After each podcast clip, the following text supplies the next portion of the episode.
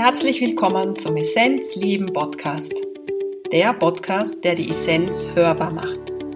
Möchtest du mehr darüber erfahren, wie du es schaffen kannst, dein volles Potenzial zu entdecken und es voller Freude zu leben, dann bist du hier richtig. Ich bin Christine und ich habe mir vorgenommen, Menschen auf ihrem Weg zur Essenz zu begleiten und ihre Essenz auch hörbar zu machen.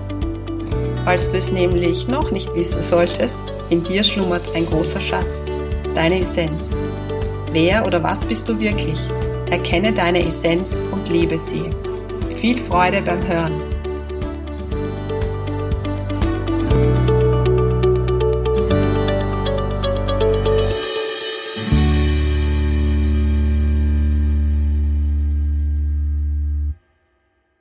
Schön, dass du wieder dabei bist. Herzlich willkommen. Der Essenzleben Podcast, die Essenz hörbar. Heute eine weitere Episode. Für mich eine ja, ganz besondere Episode, weil ich möchte euch heute, möchte dir heute etwas über meine Berufung erzählen, über das, was ich so in die Welt bringen darf. Vielleicht hast du dich schon gefragt, was macht denn die Christine sonst noch so außer Podcasts? ja, ich habe in den letzten Jahren mir schon einige Werkzeuge aneignen dürfen, um den Weg in die Heilarbeit gehen zu dürfen. Ich mache intuitive Heilarbeit, ich würde es mal so nennen. Man nennt es auch Energiearbeit. Die Begrifflichkeit sagt dir vielleicht etwas. Und den Spezialbegriff mediale Körperarbeit hat sich auch in den letzten Jahren immer wieder so recht gut angefühlt. Ich habe seit ein paar Wochen eine neue Praxis und da kam die Idee, ja eigentlich, vielleicht wäre es doch mal schön zu erzählen, wie mein Weg so war, wie es dazu kam, dass ich heute mit Menschen arbeite und Menschen helfe, ihr Potenzial zu entfalten. Denn das ist so die Grundbasic meiner Aufgabe hier. Die setzt sich zusammen aus ein paar hm, Werkzeugen. Also eines ist der Klang. Ich arbeite sehr viel mit Stimme, mit Klangschalen, mit Gong. Ich praktiziere selber Kriya-Yoga, war auch einige Zeit in Indien im Kriya-Yoga-Ashram. Das heißt, Atmung ist ein wichtiges Tool. Wie du ganz sicher weißt, ist Ayurveda ein Schwerpunkt in meiner Arbeit und der Schamanismus. Und ich verbinde das, kombiniere das zu meiner ganz besonderen Technik. Das kann man noch gar nicht so sagen, dass man das lernt, sondern vieles kommt einfach intuitiv und deshalb ist es eine intuitive Heilarbeit. Aber bevor ich da näher drauf eingehen möchte, erzähle ich dir einfach, wie es begonnen hat und wie ich gefühlt habe, dass da einfach noch viel, viel mehr in mir steckt. Ich bin vom Ursprung her Lehrerin und einmal Lehrer, immer Lehrer eigentlich. Aber ich war 20 Jahre im Wiener Schulsystem und habe das mit großer Liebe und Hingabe gemacht, aber irgendwie habe ich bemerkt, ja, da, da schlummert noch mehr in mir und ich hatte sehr oft das Gefühl, ähm, wann fängt denn eigentlich mein Leben an?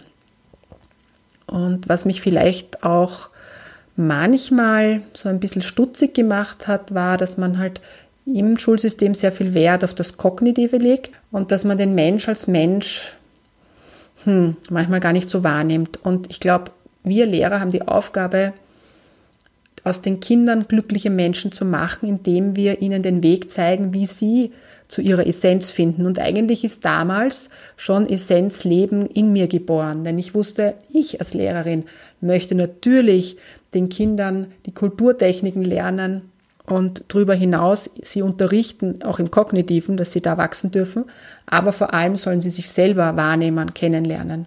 Und ich habe dann begonnen, selber sehr viel Yoga zu praktizieren und habe dann Kinder-Yoga unterrichtet. Das heißt, ich konnte in der Schule mit den Kindern Yoga machen, was toll war, ja. Also ich habe bemerkt, wie sie da einfach drauf anspringen, auf Entspannung anspringen, auf Innenweltreisen. Ja, das braucht natürlich seine Zeit. Und es braucht auch Übung, klar, aber das funktioniert. Und was auch sehr stark in mein Leben gekommen ist, ist damals gewesen, dass der Klang einen Stellenwert eingenommen hat. Für mich selbst, dass ich bemerkt habe, wenn ich mir die Klangschale auf den Körper stelle, komme ich wieder in die Wahrnehmung. Weil was passiert, sowohl bei den Kindern als auch bei den Erwachsenen, wir gehen sehr stark aus der Wahrnehmung. Im Ayurveda würden wir sagen, das Vata ist sehr hoch, Luft und Raum, also sehr viel Bewegung ja, im Zeitalter des Handys. Ja, alles geht sehr schnell, Nachrichten werden irrsinnig schnell wieder beantwortet. Und wir haben gar nicht so die Möglichkeit oder wir nehmen uns nicht die Möglichkeit, dass wir nach innen schauen, sondern wir gehen viel stärker nach außen. Und vielleicht kennst du das, dass du Tage hast, wenn sehr viel Stress ist, dass du vergisst, dass du eigentlich Hunger hast, dass du durstig bist, dass du kalte Füße hast und dementsprechend dann auch handelst. Also du bist auch nicht mehr achtsam, verlierst dich. Und bei den Kindern ist das ebenfalls so. Wir sagen auch, das sind Kinder, die hyperaktiv sind oder ADHS-Kinder. Und ich hatte die Möglichkeit, mit solchen Kindern auch zu arbeiten und hatte da sehr, sehr große Erfolge mit, mit Erdung, also mit Klang, mit Berührung und so weiter. Ich habe damals auch die Möglichkeit gehabt, einzeln mit Kindern zu arbeiten, weil ich eine beratende Tätigkeit hatte. Und das war so der Ursprung von Essenz Leben. Ich wusste, das will ich. Und ich wusste, das will ich in einem größeren Kontext machen. Ich war schon sehr früh sehr fühlend und spürend. Man könnte auch sagen, sehr sensibel, hochsensibel. Wusste, okay, ich will da noch tiefer gehen. Und ich habe dann, eigentlich war der Jakobsweg sehr, sehr ausschlaggebend dafür, dass ich gewusst habe, ich will meine Spiritualität wachsen lassen in mir. Das ist das, was mich glücklich macht. Das ist das, was in mir wachsen darf. Und ja, ein sehr einschneidendes Erlebnis war dann, ich habe eine Zeit in Deutschland gelebt. Wer meine Episoden über mein Outing kennt, der weiß jetzt, was kommt. ich habe in Wien alles abgebrochen und bin der Liebe wegen nach Deutschland. Dort habe ich eigentlich eine sehr verletzende Zeit auch erlebt, eine sehr starke Zeit im Wachstum. Also ich bin auch vom Bewusstsein sehr stark gewachsen, aber dann kam ein Zusammenbruch und eine wirklich Krise, man könnte sagen Burnout, tiefe Depression. Ich habe mich verloren. Und das war eigentlich der Start, noch eine Stufe weiterzugehen. Ich war in dieser Verzweiflung wirklich am Ende und die einzige Möglichkeit, die ich damals gesehen habe, war nach Indien zu gehen. Zu dem Zeitpunkt hatte ich schon eine Ayurveda-Ausbildung gemacht und auch sehr viel von Schamanen gelernt, weil in Deutschland habe ich in einem Seminarhaus gewohnt und da kamen Schamanen zu uns und die haben mir ja haben mir richtig Lehrstunden gegeben. Ich wusste aber damals nicht, dass ich das jemals verwenden werde. Heute arbeite ich mit diesen Tools. Ja. In der Zeit in Indien durfte ich in Ayurveda-Spitälern arbeiten, durfte von Ayurveda-Ärzten lernen und ich habe wirklich Heiler getroffen. Ja, das, waren, das war wie Führung, wie Fügung, die mir dann ebenfalls auch, ja, es ist wie eine Initiation eigentlich gewesen, die dann für mich etwas aufgemacht haben, sodass ich noch mehr wahrnehmen konnte. Ja. Vielleicht kannst du dir das jetzt nicht vorstellen. Noch vor zehn Jahren hätte ich mir auch nicht vorstellen können, wie sich mein Leben ähm, verändert, wie sich es bewegt, wenn man mit dem Fluss geht, wenn man sich da reinlässt. Ja, und manchmal braucht es die Krise, um sich noch besser kennenzulernen.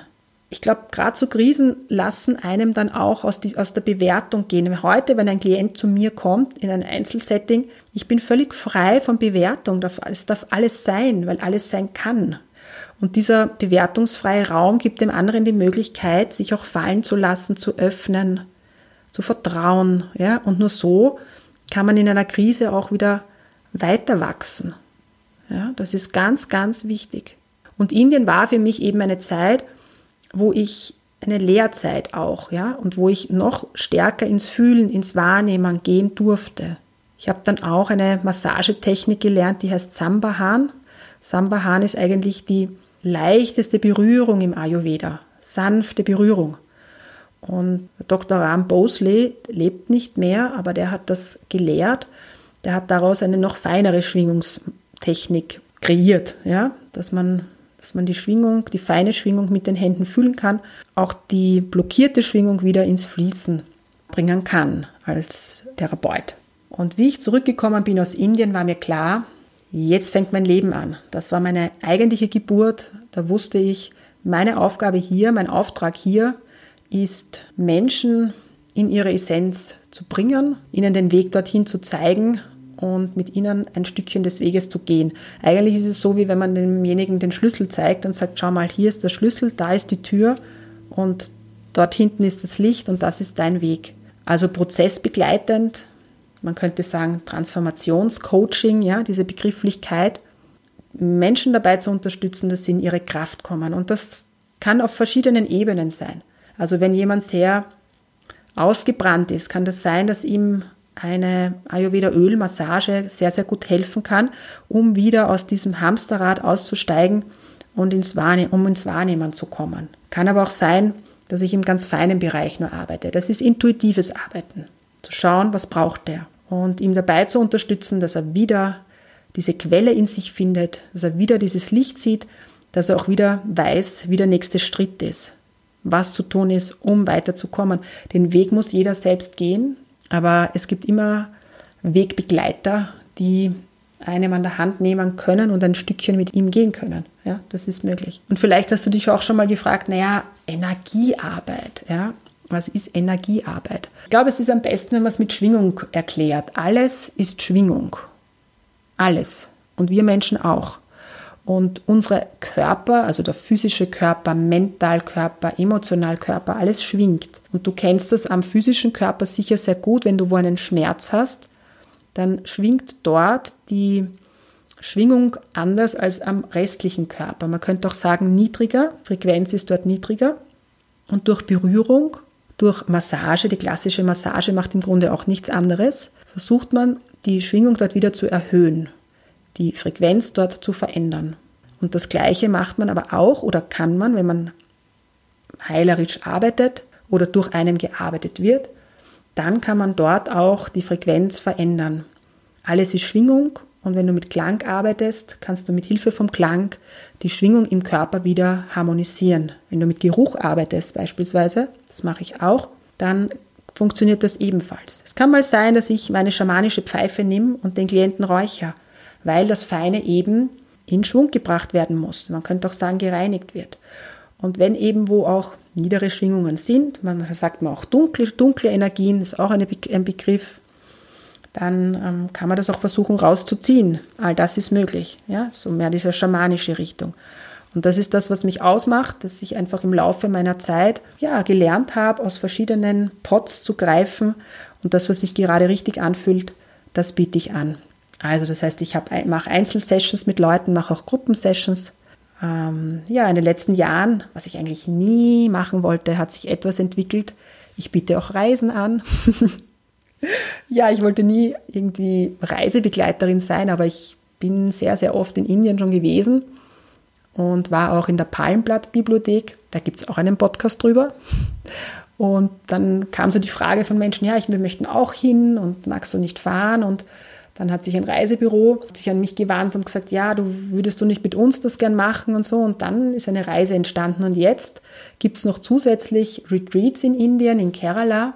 Ich arbeite mit einer Ayurveda-Ärztin in Kovalam in Kerala zusammen. Wir haben dort ein Haus mit sechs Zimmern, also sehr, sehr klein. Genau, zwei, drei Wochen gibt es dann dort Ayurveda-Kuren und ich begleite, mache so mehr diesen mentalen Part, den spirituellen Part und die Ärztin hat alles medizinische über. Es läuft wunderbar. Doch jetzt wird es wahrscheinlich für einige Zeit nicht möglich sein. Ich nehme an, dass wir 2022 wieder fahren können. Ähm, aber es wird im nächsten Jahr auf jeden Fall auch in Österreich ein Essenzleben Retreat geben. Es wird wieder mehr Meditation auch geben. Ich biete Meditation an, auch online. Es wird heuer auch, und das wird in den nächsten Wochen kreiert, es wird ein Neujahrsretreat geben, ein Online-Retreat über ein paar Tage, wo es um das ganz bewusste Loslassen geht, um auch dieses Visionen, ähm, ja, in die Vision gehen, ja, in die Vision, was kommen darf, die Vision einladen. Und es wird auch um Shiva Shakti Energie gehen, das heißt um männlich-weibliche Energie, so das ist was, was gerade stark im Feld ist. Ich möchte noch eine ganz, ganz persönliche Geschichte erzählen, die mich in den letzten Monaten ja immer wieder beschäftigt hat und ich habe sie auch ein paar Menschen schon erzählt.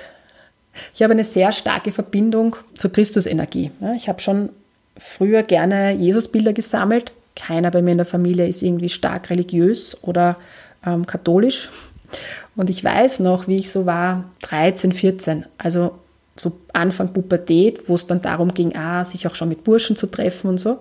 Das war für mich immer so komisch, weil wenn ich Liebeslieder gehört habe, dann habe ich eigentlich nie an den aktuellen Burschen gedacht, sondern immer an Jesus. Also ich habe dieses Gefühl der puren Liebe, man sagt doch heute unconditional love, ähm, wenn es mich ganz stark im Herz berührt hat, dann habe ich an Jesus gedacht. Ja. Und wisst ihr, ich war eine, ein flotter Teenie ja, und ich war auch ordentlich unterwegs dann später. Aber dieses Gefühl von Liebe war eben dieses Licht. Und das finde ich wunderbar. Das hat sich dann eigentlich verändert und ich konnte dann auch mit, weiß ich nicht, Mitte, Ende 20, wenn ich wirklich verliebt war, dann konnte ich das auch fühlen bei meinem Partner. Ja? Also so ist es nicht. Und ich finde halt spannend, dass das, ja, dass mich das halt irgendwie sehr geprägt hat. genau. ja, jetzt wisst ihr mein Geheimnis. ja, so, das bin ich. Das ist das, was ich in die Welt bringen darf. Ich habe einige Zeit gebraucht, um auch für mich zu erkennen, was ich bin. Meine Arbeit verändert sich und ich merke das, dass ich auch gerne meine Website ein bisschen umgestalten möchte. Das ist einfach der Prozess. Ich koche irrsinnig gern. Kochen ist eine Leidenschaft von mir. Das heißt, ich habe auch immer wieder Kochkurse gemacht. Das wird jetzt weniger. Ja, die Leidenschaft bleibt. Ayurveda wird immer ein großer Teil von mir sein. Das Kochen und die Ernährung wird immer ein großer Teil von mir sein. Ich lebe das. Und ob ich jetzt alleine koche oder mit Menschen, ganz gleich. Und ich glaube, es gibt nichts Wunderbares, wenn man das, was man tief aus dem Herzen machen möchte, auch in die Welt bringen darf. Für mich ist Arbeit nicht mehr Arbeit im herkömmlichen Sinn, sondern das, was ich lebe, was in meinem Herzen ist, das ist das, was man als Arbeit bezeichnet und wo ich damit überleben kann. Das ist eigentlich das, was immer mein Wunsch war und diesen Wunsch bin ich einfach gefolgt, um ihn in irgendeiner Form zu erfüllen. Aber ich habe ihn erfüllt und es hat viel Mut gekostet und es kostet nach wie vor viel Mut zu sagen, ich gehe diesen Weg, ich zeige mich, ich öffne mich. Ich bin vielleicht anders als andere, aber es gibt keine andere Chance, wenn du einmal damit begonnen hast, diesen Weg zu gehen, wenn du einmal damit begonnen hast, dich dafür zu öffnen. Und so wünsche ich dir, dass du auch deinen Weg findest, deinen Weg gehst, denn das Einzige, was wir vom Leben wollen, ist unser Glück zu finden und das finden wir nur im Inneren und das finden wir nur, wenn wir mutig sind und einen Schritt nach dem anderen machen. Ich hoffe, du konntest dir heute was mitnehmen. Ich wünsche dir eine wunderschöne Woche. Bis nächsten Freitag. Habe eine gute Zeit. Genieß diesen wunderbaren Herbst. Alles Liebe von mir zu dir, deine Christine.